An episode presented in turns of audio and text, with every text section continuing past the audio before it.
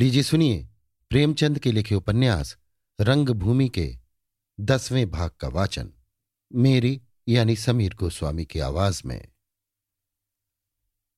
बालकों पर प्रेम की भांति द्वेष का असर भी अधिक होता है। जब से मिठुआ और घीसू को मालूम हुआ था कि ताहिर अली हमारा मैदान ज़बरदस्ती ले रहे हैं, तब से दोनों उन्हें अपना दुश्मन समझते थे। चतारी के राजा साहब और सूरदास में जो बातें हुई थी उनकी उन दोनों को खबर न थी। सूरदास को स्वयं शंका थी कि यद्यपि राजा साहब ने आश्वासन दिया, पर शीघ्र ही ये समस्या फिर उपस्थित होगी। जॉन सेवक साहब इतनी आसानी से गला छोड़ने वाले नहीं हैं। बजरंगी, नायक, राम आदि भी इसी प्रकार की बातें करते रहते थे। मिठुआ और घीसू इन बातों को बड़े प्रेम से सुनते और उनकी दुशाग्नि और भी प्रचंड होती।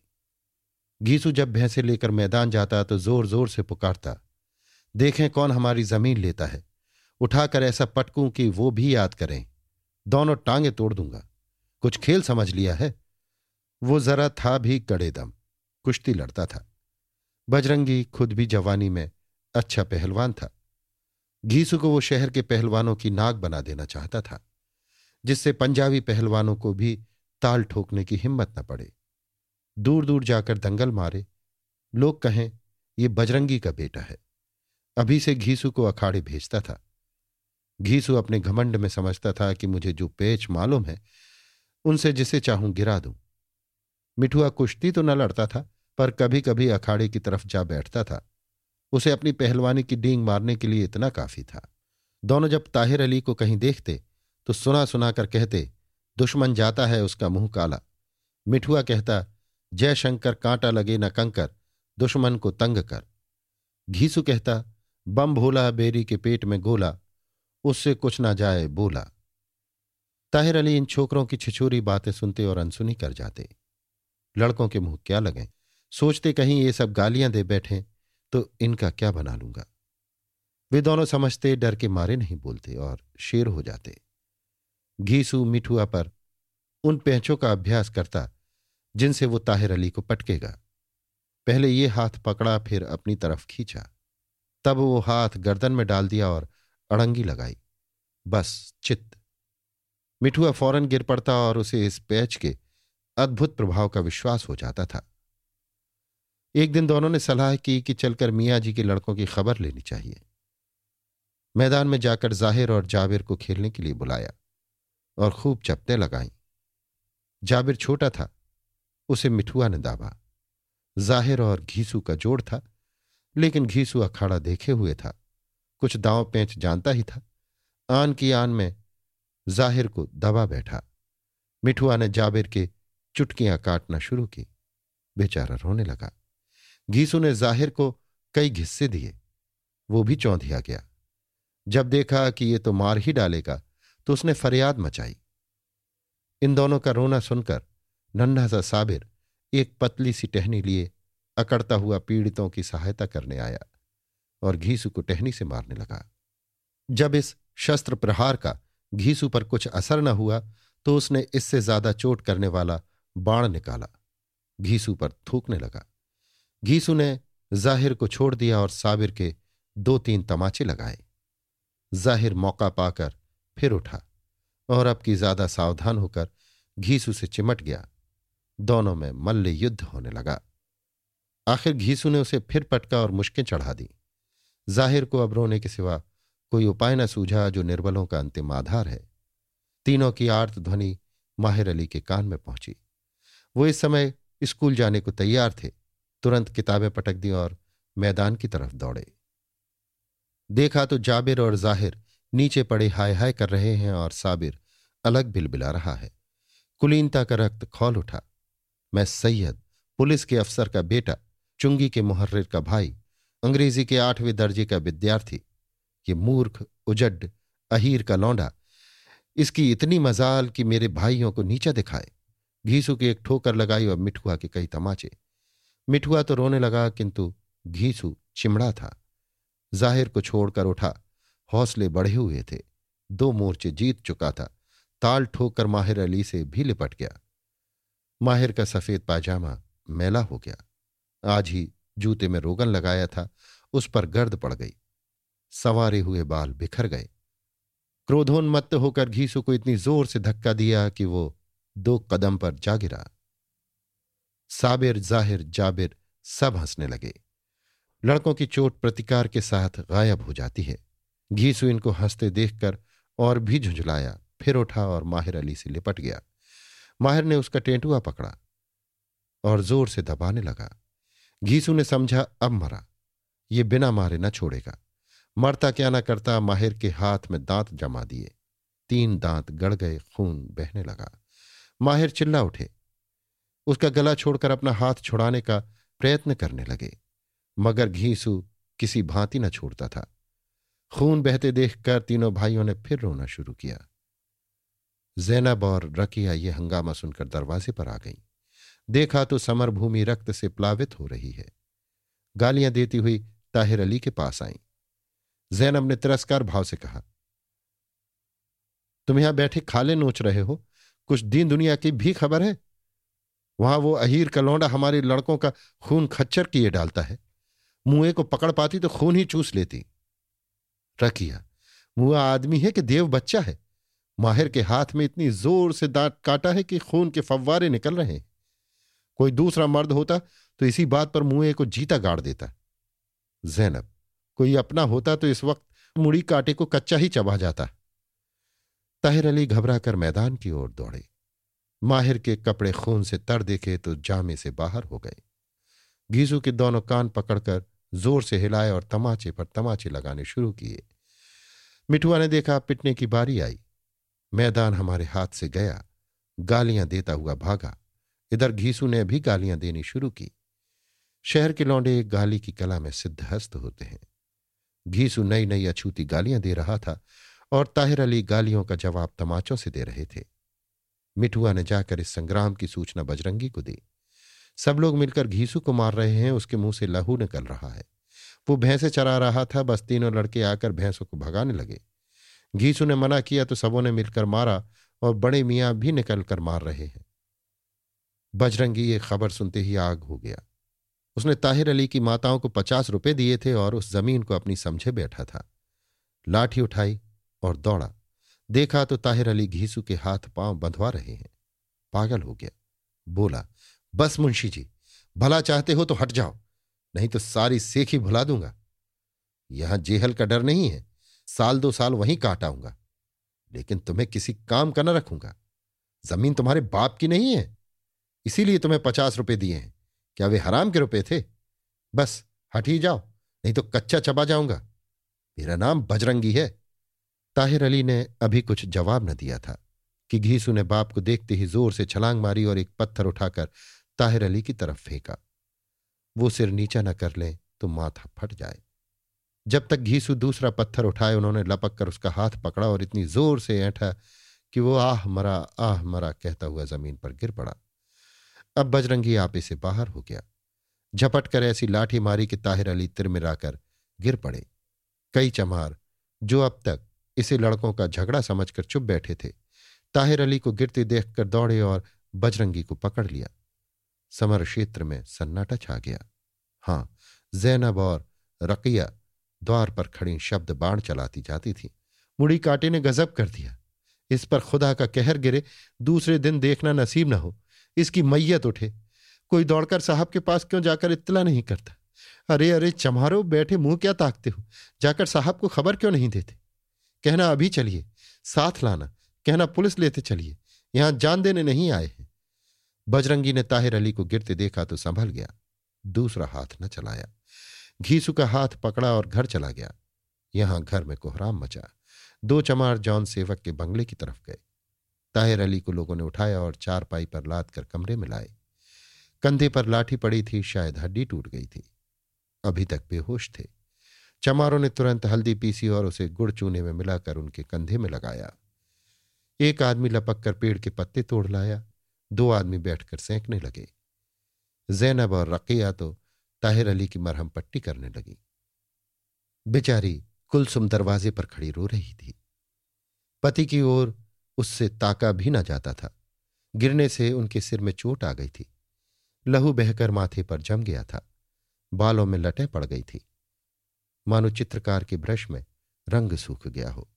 हृदय में शूल उठ रहा था। पर पति के मुख की ओर ताकते ही उसे मूर्छा सी आने लगती थी। दूर खड़ी थी। ये विचार भी मन में उठ रहा था कि ये सब आदमी अपने दिल में क्या कहते होंगे।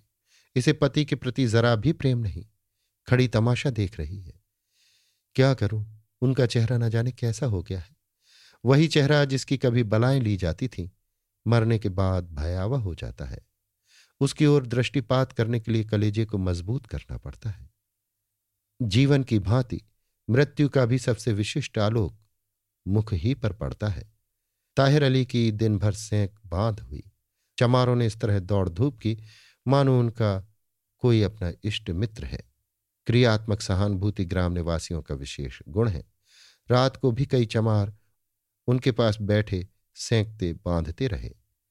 जैनब और रकिया बार बार कुलसुम को ताने देती, बहन, तुम्हारा दिल भी गजब का है।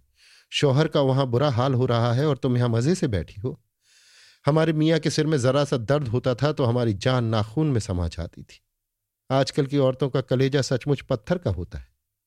कुलसुम का हृदय इन बाणों से बिंधा जाता था, पर यह कहने का साहस न होता था कि तुम ही दोनों क्यों नहीं चली जाती। आखिर तुम भी तो उन्हीं की कमाई खाती हो, और मुझसे अधिक। किंतु इतना कहती तो बचकर कहाँ जाती? दोनों उसके गले पड़ जाती। सारी रात जागती रही। बार बार द्वार पर आहट ले आती थी। किसी भांति रात कटी। प्रातःकाल ताहिर अली की आँखें खुली। दर्द से अब भी कराह रहे थे। पर अब अवस्था उतनी शोचनीय न थी। तकिए के सहारे बैठ गए। कुलसूम ने उन्हें चमारों से बातें करते सुना। उसे ऐसा जान पड़ा कि इनका स्वर कुछ विकृत हो गया है। चमारों ने ज्यों ही उन्हें होश में देखा, समझ गए कि अब हमारी ज़रूरत नहीं रही। अब घरवाली की सेवा शुश्रूषा का अवसर आ गया। एक एक करके विदा हो गए। अब कुलसूम ने चित्त सावधान किया और पति के पास आ बैठी। ताहिर अली ने उसे देखा तो क्षीण स्वर में बोले, खुदा ने हमें नमक हरामी की सजा दी है, जिनके लिए अपने आका का बुरा चेता, वही अपने दुश्मन हो गए। कुलसुम, तुम ये नौकरी छोड़ क्यों नहीं देते? जब तक ज़मीन का मामला तय न हो जाएगा, एक ना एक झगड़ा बखेड़ा रोज होता रहेगा। लोगों से दुश्मनी बढ़ती जाएगी। यहाँ जान थोड़े ही देना है। खुदा ने जैसे इतने दिन रोजी दी है, वैसे ही फिर देगा जान तो सलामत रहेगी। ताहिर, जान तो सलामत रहेगी, पर गुजर क्यों कर होगा? कौन इतना दिए देता है? देखती हो कि अच्छे अच्छे पढ़े लिखे आदमी मारे मारे फिरते हैं। कुलसुम, ना इतना मिलेगा ना सही। इसका आधा तो मिलेगा। दोनों वक्त ना खाएँगे। एक ही वक्त सही। जान तो आफत में न रहेगी। ताहिर तुम एक वक्त खाकर खुश रहोगी। घर में और लोग भी तो हैं। उनके दुखड़े रोज कौन सुनेगा? मुझे अपनी जान से दुश्मनी थोड़े ही है, पर मजबूर हूँ। खुदा को जो मंजूर होगा, वो पेश आएगा। कुलसुम, घर के लोगों के पीछे क्या जान दे दोगे? ताहिर, कैसी बातें करती हो? आखिर वे लोग कोई गैर तो नहीं है। अपने ही भाई हैं, अपनी माए हैं। उनकी परवरिश मेरे सिवा और कौन करेगा? कुलसुम, तुम समझते होगे वे तुम्हारे मोहताज हैं, मगर उन्हें तुम्हारी रत्ती भर भी परवाह नहीं। सोचती हैं, जब तक मुफ़्त का मिले अपने खजाने में क्यों हाथ लगाएँ? मेरे बच्चे पैसे पैसे को तरसते हैं और वहाँ मिठाइयों की हाड़ियाँ आती हैं। उनके लड़के मज़े से खाते हैं, देखती हूँ और आँखें बंद कर लेती हूँ। ताहिर, मेरा जो फ़र्ज़ है, उसे पूरा करता हूँ। अगर उनके पास रुपए है तो इसका मुझे क्यों अफसोस हो? वे शौक से खाएँ, आराम से रहें। तुम्हारी बातों से हसद की बू आती है। खुदा के लिए मुझसे ऐसी बातें न किया करो। कुलसुम, पछताओगे? जब समझाती हूँ, मुझी पर नाराज़ होते हो। लेकिन देख लेना, कोई बात न पूछेगा। ताहिर, ये सब तुम्हारी नियत का कसूर है। कुलसुम, हाँ, औरत हूँ, मुझे अक्ल कहा? पढ़े तो हो। किसी ने झांका तक नहीं। कलक होती तो वो चैन से न बैठती।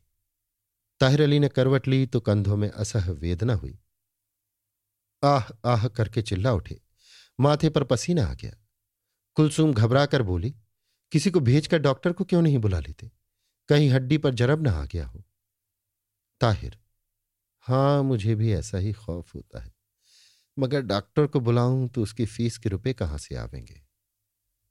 कुलसुम तनख्वाह तो अभी मिली थी।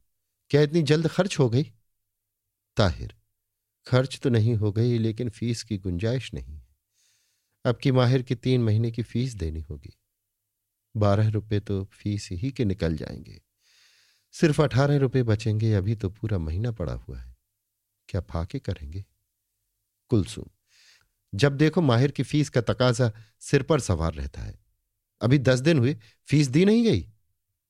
ताहिर दस दिन नहीं हुए, एक महीना हो गया। कुलसुम, फ़ीस अब की ना दी जाएगी। डॉक्टर की फ़ीस उनकी फ़ीस से ज़रूरी है। वो पढ़कर रुपए कमाएँगे तो मेरे घर ना भरेंगे।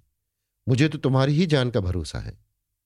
ताहिर, बात बदलकर, इन मुजियों को जब तक अच्छी तरह तंबी ना हो जाएगी, शरारत से बाज न आएँगे।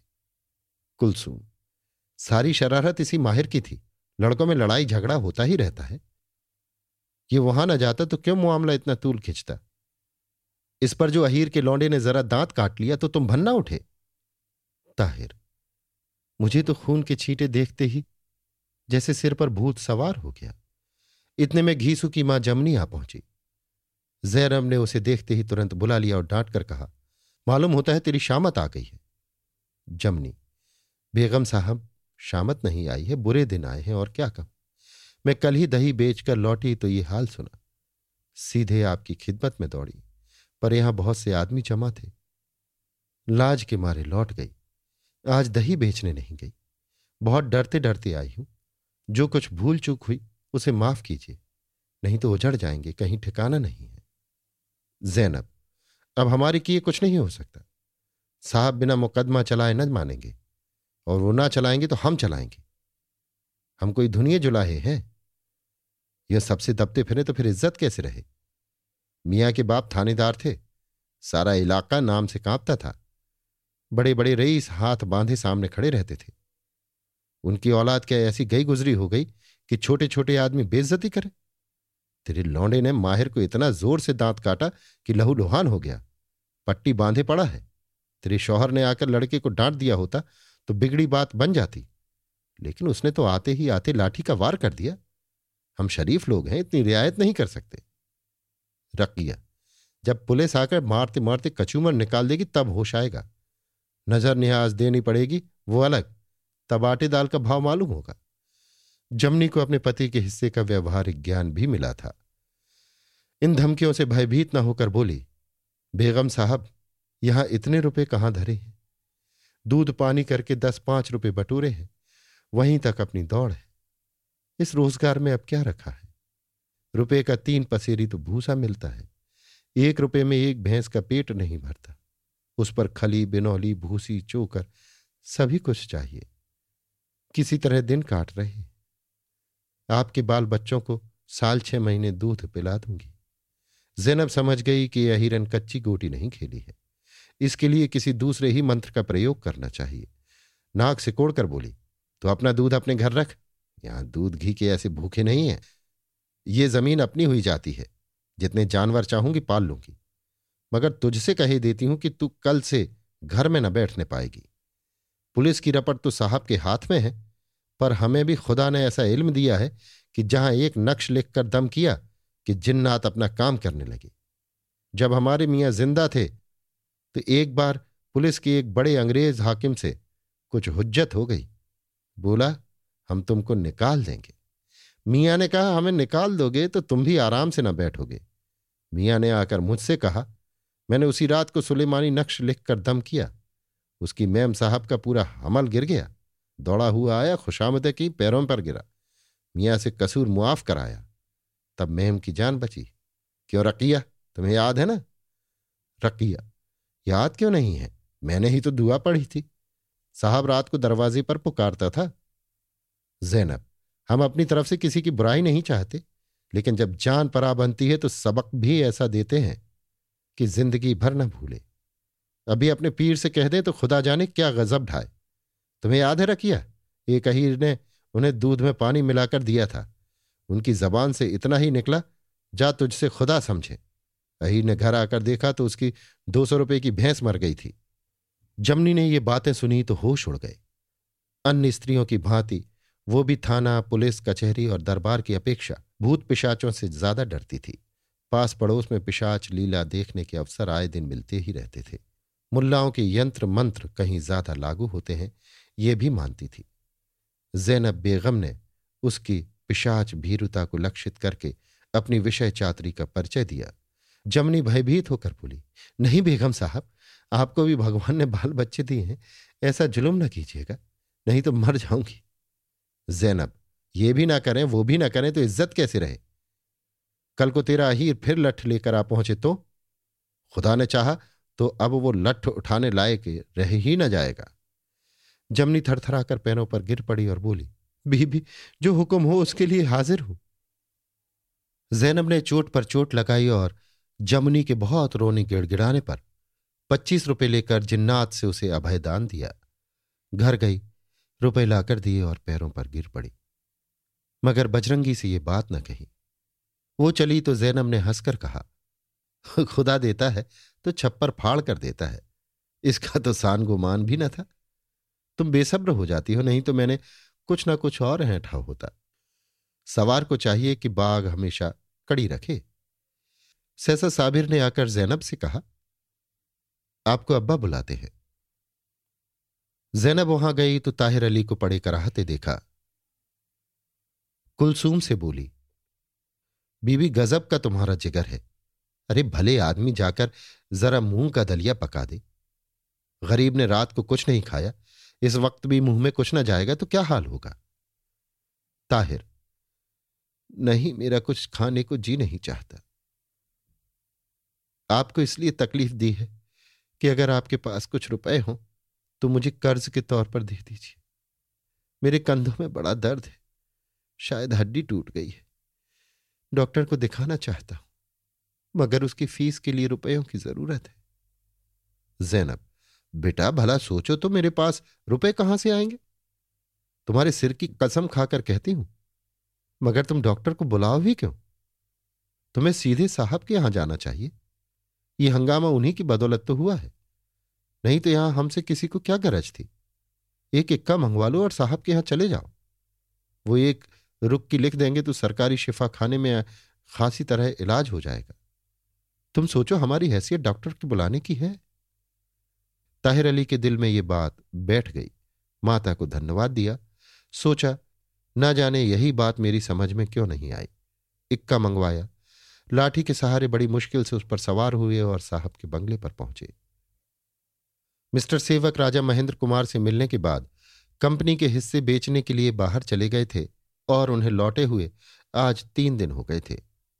कल वो राजा साहब से फिर मिले थे, मगर जब उनका फैसला सुना तो बहुत निराश हुए। बहुत देर तक बैठे तर्क वितर्क करते रहे। लेकिन राजा साहब ने कोई संतोषजनक उत्तर न दिया।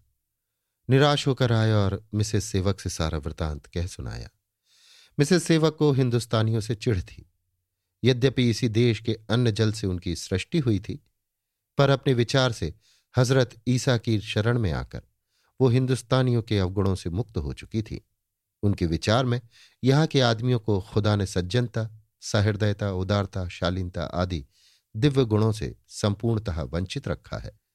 वो यूरोपीय सभ्यता की भक्त थीं और आहार विहार में उसी का अनुसरण करती थीं। खान, पान वेशभूषा रहन सहन सब अंग्रेज़ी थी। मजबूरी केवल अपने सांवले रंग से थी।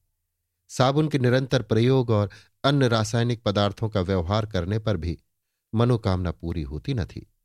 उनके जीवन की एकमात्र यही अभिलाषा थी कि हम ईसाइयों की श्रेणी से निकलकर अंग्रेज़ों में जा मिले। हमें लोग साहब समझे। हमारा रब्त, जब्त अंग्रेज़ों से हो। हमारे लड़कों की शादियाँ एंग्लो इंडियन या कम से कम उच्च श्रेणी के यूरोपियन लोगों से हों। सोफी की शिक्षा दीक्षा अंग्रेज़ी ढंग से हुई थी, किंतु वो माता के बहुत आग्रह करने पर भी। अंग्रेज़ी दावतों और पार्टियों में शरीक होती न थी, और नाच से तो उसे घृणा ही थी। किंतु मिसेस सेवक इन अवसरों को हाथ से न जाने देती थी। यो काम न चलता तो विशेष प्रयत्न करके निमंत्रण पत्र मंगवाती थी। अगर स्वयं उनके मकान पर दावतें और पार्टियाँ बहुत कम होती थी तो इसका कारण ईश्वर सेवक की कृपणता थी। ये समाचार सुनकर मिसेस सेवक बोली, देख ली हिंदुस्तानियों की सज्जनता। फूले न समाते थे। अब तो मालूम हुआ कि ये लोग कितने कुटिल और विश्वासघातक हैं। एक अंधे भिखारी के सामने तुम्हारी ये इज़्ज़त है। पक्षपात तो इन लोगों की घुट्टी में पड़ा हुआ है। और ये उन बड़े बड़े आदमियों का हाल है जो अपनी जाति के नेता समझे जाते हैं। उनकी उदारता पर लोगों को गर्व है। मैंने मिस्टर क्लार्क से एक बार चर्चा की थी। उन्होंने तहसीलदारों को हुक्म दे दिया है कि अपने अपने इलाके में तंबाकू की पैदावार बढ़ाओ। ये सोफी के आग में कूदने का पुरस्कार है। जरा सा म्यूनिसपैलिटी का अख्तियार क्या मिल गया? सबों के दिमाग फिर गए। मिस्टर क्लार्क कहते थे कि अगर राजा साहब ज़मीन का मामला ना तय करेंगे तो मैं जाब्ते से उसे आपको दिला दूँगा। मिस्टर जोसेफ क्लार्क जिला के हाकिम थे। अभी थोड़े ही दिनों से यहाँ आए थे। मिसेस सेवक ने उनसे रब्त जब्त पैदा कर लिया था। वास्तव में उन्होंने क्लार्क को सोफी के लिए चुना था। दो एक बार उन्हें अपने घर बुला भी चुकी थी। गृह निर्वासन से पहले दो तीन बार सोफी से उनकी मुलाकात भी हो चुकी थी। किंतु वो उनकी ओर से विशेष आकृष्ट न हुई थी। तो भी मिसेस सेवक इस विषय में अभी निराश न हुई थी। क्लार्क से कहती थी, सोफी मेहमानी करने गई है। इस प्रकार अवसर पाकर उनकी प्रेमाग्नि को भड़काती रहती थी। जान सेवक ने लज्जित होकर कहा, मैं क्या जानता था ये महाशय भी दगा देंगे? यह उनकी बड़ी ख्याति है। अपने वचन के पक्के समझे जाते हैं।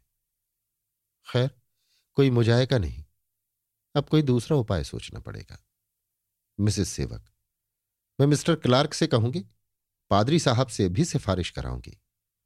जॉन सेवक मिस्टर क्लार्क को म्यूनिसिपैलिटी के मामले में हस्तक्षेप करने का अधिकार नहीं। जॉन सेवक इसी चिंता में पड़े हुए थे कि इस हंगामे की खबर मिली। सन्नाटे में आ गए। पुलिस को रिपोर्ट की। दूसरे दिन गोदाम जाने का विचार कर ही रहे थे कि ताहिर अली लाठी टेकते हुए आ पहुँचे। आते आते कुर्सी पर बैठ गए। इक्के के हचकोलों ने अंधा मुआ सा कर दिया था। मिसेस सेवक ने अंग्रेज़ी में कहा, कैसी सूरत बना ली है। मानो विपत्ति का पहाड़ टूट पड़ा है। जॉन सेवक। कहिए मुंशी जी, मालूम होता है आपको बहुत चोट आई। मुझे इसका बड़ा दुख है। ताहिर, हुजूर कुछ न पूछी। कम वक्तों ने मार डालने में कोई कसर नहीं छोड़ी थी।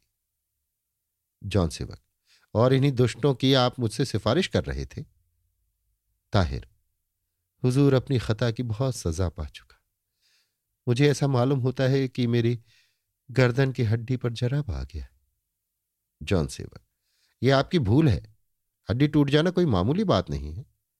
आप यहाँ तक किसी तरह ना आ सकते थे। चोट ज़रूर आई है, मगर दो चार रोज मालिश कर लेने से आराम हो जाएगा। आखिर ये मारपीट हुई क्यों? ताहिर, हुजूर, ये सब उसी शैतान बजरंगी अहीर की हरकत है। जॉन सेवक, मगर चोट खा जाने ही से आप निरपराध नहीं हो सकते। मैं इसे आपकी नादानी और असावधानी समझता हूँ। आप ऐसे आदमियों से उलझे ही क्यों? आपको मालूम है, इसमें मेरी कितनी बदनामी है? ताहिर, मेरी तरफ़ से ज्यादती तो नहीं हुई। जॉन सेवक ज़रूर हुई, वरना देहातों में आदमी किसी से छेड़कर लड़ने नहीं आते। आपको इस तरह रहना चाहिए कि लोगों पर आपका रौब रहे। ये नहीं कि छोटे छोटे आदमियों को आपसे मारपीट करने की हिम्मत हो। मिसेस सेवक कुछ नहीं, ये सब इनकी कमज़ोरी है। कोई राह चलते किसी को नहीं मारता। ईश्वर सेवक कुर्सी पर पड़े पड़े बोले खुदा के बेटे, मुझे अपने साय मिले सच्चे दिल से उसकी बंदगी न करने की यही सजा है। ताहिर अली को ये बातें घाव पर नमक के समान लगी। ऐसा क्रोध आया किसी वक्त कह दूँ, जहन्नुम में जाए तुम्हारी नौकरी। पर जान सेवक को उनकी दुर्वस्था से लाभ उठाने की एक युक्ति सूझ गई। फिटन तैयार कराई और ताहिर अली को लिए हुए राजा महेंद्र कुमार के मकान पर जा पहुँचे। राजा साहब शहर का गश्त लगाकर मकान पर पहुँचे ही थे। कि जॉन सेवक का कार्ड पहुँचा। झुंझलाए, लेकिन शील आ गया, बाहर निकल आए। मिस्टर सेवक ने कहा, क्षमा कीजिएगा, आपको कुछ समय कष्ट हुआ, किंतु पाणीपुर वालों ने इतना उपद्रव मचा रखा है कि मेरी समझ में नहीं आता, आपके सिवा किसका दामन पकड़ो? कल सबों ने मिलकर गोदाम पर धावा कर दिया। शायद आग लगा देना चाहते थे, पर आग तो ना लगा सके। हाँ ये मेरे एजेंट हैं, सबके सब इन पर टूट पड़े। इनको और इनके भाइयों को मारते मारते बेदम कर दिया। इतने पर भी उन्हें तस्कीन न हुई। जनाने मकान में घुस गए और अगर स्त्रियाँ अंदर से द्वार न बंद कर लें तो उनकी आबरू बिगड़ने में कोई संदेह न था। इनकी तो ऐसी चोट लगी है कि शायद महीनों चलने फिरने लायक न हो। कंधों की हड्डी टूट गई है। महेंद्र कुमार सिंह स्त्रियों का बड़ा सम्मान करते थे। उनका अपमान होते देखकर तैश में आ जाते थे। रौद्र रूप धारण करके बोले सब जनाने में घुस गए। जॉन सेवक, किवाड़ तोड़ना चाहते थे, मगर चमारों ने धमकाया तो हट गए। महेंद्र कुमार, कमीने स्त्रियों पर अत्याचार करना चाहते थे? जॉन सेवक, यही तो इस ड्रामा का सबसे लज्जास्पद अंश है। महेंद्र कुमार, लज्जास्पद नहीं महाशय, घृणास्पद कहिए। अभी ये बेचारे कहते हैं कि, या तो मेरा इस्तीफा लीजिए, या गोदाम की रक्षा के लिए चौकीदारों का प्रबंध कीजिए। स्त्रियाँ इतनी भयभीत हो गई हैं कि वहाँ एक क्षण भी नहीं रहना चाहती। ये सारा उपद्रव उसी अंधे की बदौलत हो रहा है। महेंद्र कुमार, मुझे तो वो बहुत गरीब सीधा सा मालूम होता है, मगर है छटा हुआ। उसी की दीनता पर तरस खाकर मैंने निश्चय किया था कि आपके लिए कोई दूसरी ज़मीन तलाश करूँ। लेकिन जब उन लोगों ने शरारत पर कमर बांधी है और आपको ज़बरदस्ती वहाँ से हटाना चाहते हैं तो इसका उन्हें अवश्य दंड मिलेगा। जॉन सेवक, बस यही बात है। वे लोग मुझे वहाँ से निकाल देना चाहते हैं। अगर रियायत की गई तो मेरे गोदाम में ज़रूर आग लग जाएगी। महेंद्र कुमार, मैं खूब समझ रहा हूँ। यो मैं स्वयं जनवादी हूँ और उसी नीति का हृदय से समर्थन करता हूँ। पर जनवाद के नाम पर देश में जो अशांति फैली हुई है, उसका मैं घोर विरोधी हूँ। ऐसे जनवाद से तो धनवाद, एकवाद सभी वाद अच्छे हैं। आप निश्चिंत रहिए। इसी भांति कुछ देर और बातें करके राजा साहब को खूब भरकर जान सेवक विदा हुए। रास्ते में ताहिर अली सोचने लगे, साहब को मेरी दुर्गति से अपना स्वार्थ सिद्ध करने में जरा भी संकोच नहीं हुआ। कैसे धनी, मानी, विशिष्ट, विचारशील, विद्वान प्राणी भी इतने स्वार्थ भक्त होते हैं? जौन सेवक अनुमान से उनके मन के भाव ताड़ गए। बोले, आप सोच रहे होंगे, मैंने बातों में इतना रंग क्यों भरा? केवल घटना का यथार्थ वृतांत क्यों न कह सुनाया? किंतु सोचिए, बिना रंग भरे मुझे ये फल प्राप्त हो सकता संसार में किसी काम का अच्छा या बुरा होना उसकी सफलता पर निर्भर है। एक व्यक्ति राजसत्ता का विरोध करता है। यदि अधिकारियों ने उसका दमन कर दिया तो वो राजद्रोही कहा जाता है और प्राणदंड पाता है। यदि उसका उद्देश्य पूरा हो गया तो वो अपनी जाति का उद्धार करता और विजयी समझा जाता है। उसके स्मारक बनाए जाते हैं। सफलता में दोषों को मिटाने की विलक्षण शक्ति है। आप जानते हैं, दो साल पहले मुस्तफ़ा कमाल क्या था? बागी, देश उसके खून का प्यासा था। आज वो अपनी जाति का प्राण है। क्यों? इसलिए कि वो सफल मनोरथ हुआ। लेनिन कई साल पहले प्राण भय से अमीर का भागा था। आज वो रूस का प्रधान है। इसीलिए कि उसका विद्रोह सफल हुआ। मैंने राजा साहब को स्वपक्षी बना लिया। फिर रंग भरने का दोष कहाँ रहा? इतने में फिटन बंगले पर आ पहुँची। ईश्वर सेवक ने आते ही आते पूछा, कहो, क्या कराए? जॉन सेवक ने गर्व से कहा, राजा को अपना मुरीद बना आया। थोड़ा सा रंग तो ज़रूर भरना पड़ा, पर उसका असर बहुत अच्छा हुआ। ईश्वर सेवक, खुदा मुझ पर दया दृष्टि कर। बेटा, रंग मिलाए बगैर भी दुनिया का कोई काम चलता है। सफलता का यही मूल मंत्र है, और व्यवसाय की सफलता के लिए तो यह सर्वथा अनिवार्य है। आपके पास अच्छी से अच्छी वस्तु है। जब तक आप स्तुति नहीं करते, कोई ग्राहक खड़ा ही नहीं होता। अपनी अच्छी वस्तु को अमूल्य, दुर्लभ, अनुपम कहना बुरा नहीं। अपनी औषधि को आप सुधातुल्य, रामबाण, अक्सीर, ऋषि, दत्त, संजीवनी, जो चाहे कह सकते हैं। इसमें कोई बुराई नहीं। किसी उपदेशक से पूछो, किसी वकील से पूछो, किसी लेखक से पूछो। सभी एक स्वर से कहेंगे कि रंग और सफलता समानार्थक हैं। ये भ्रम है कि चित्रकार ही को रंगों की ज़रूरत होती है। अब तो तुम्हें निश्चय हो गया कि वो ज़मीन मिल जाएगी। जॉन सेवक, जी हाँ, अब कोई संदेह नहीं। ये कहकर उन्होंने प्रभु सेवक को पुकारा और तिरस्कार करके बोले बैठे बैठे क्या कर रहे हो? जरा पाणीपुर क्यों नहीं चले जाते? अगर तुम्हारा यही हाल रहा तो मैं कहाँ तक तुम्हारी मदद करता फिरूँगा? प्रभु सेवक, मुझे जाने में कोई आपत्ति नहीं, पर इस समय मुझे सोफी के पास जाना है। जॉन सेवक, पाणीपुर से लौटते हुए सोफी के पास बहुत आसानी से जा सकते हो। प्रभु सेवक। मैं सोफी से मिलना ज़्यादा ज़रूरी समझता हूँ। जॉन सेवक, तुम्हारे रोज रोज मिलने से क्या फ़ायदा? जब तुम आज तक उसे घर लाने में सफल नहीं हो सके। प्रभु सेवक के मुँह से ये शब्द निकलते निकलते रह गए। ममा ने जो आग लगा दी है, वो मेरे बुझाए नहीं बुझ सकती। तुरंत अपने कमरे में आए कपड़े पहने और उसी वक्त ताहिर अली के साथ पाणेपुर चलने को तैयार हो गए। ग्यारह बज चुके थे। ज़मीन से आग की लपट निकल रही थी। दोपहर का भोजन तैयार था। मेज लगा दी गई थी। किंतु प्रभु सेवक, माता और पिता के बहुत आग्रह करने पर भी भोजन पर न बैठे। ताहिर अली खुदा से दुआ कर रहे थे कि किसी तरह दोपहरी यहीं कट जाए। पंखे के नीचे टट्टियों से छनकर आने वाली शीतल वायु ने उनकी पीड़ा को बहुत शांत कर दिया था। किंतु प्रभु सेवक के हठ ने उन्हें ये आनंद न उठाने दिया। अभी आप सुन रहे थे मुंशी प्रेमचंद के लिखे उपन्यास, रंगभूमि के दसवें भाग का वाचन, मेरी यानी समीर गोस्वामी की आवाज़ में।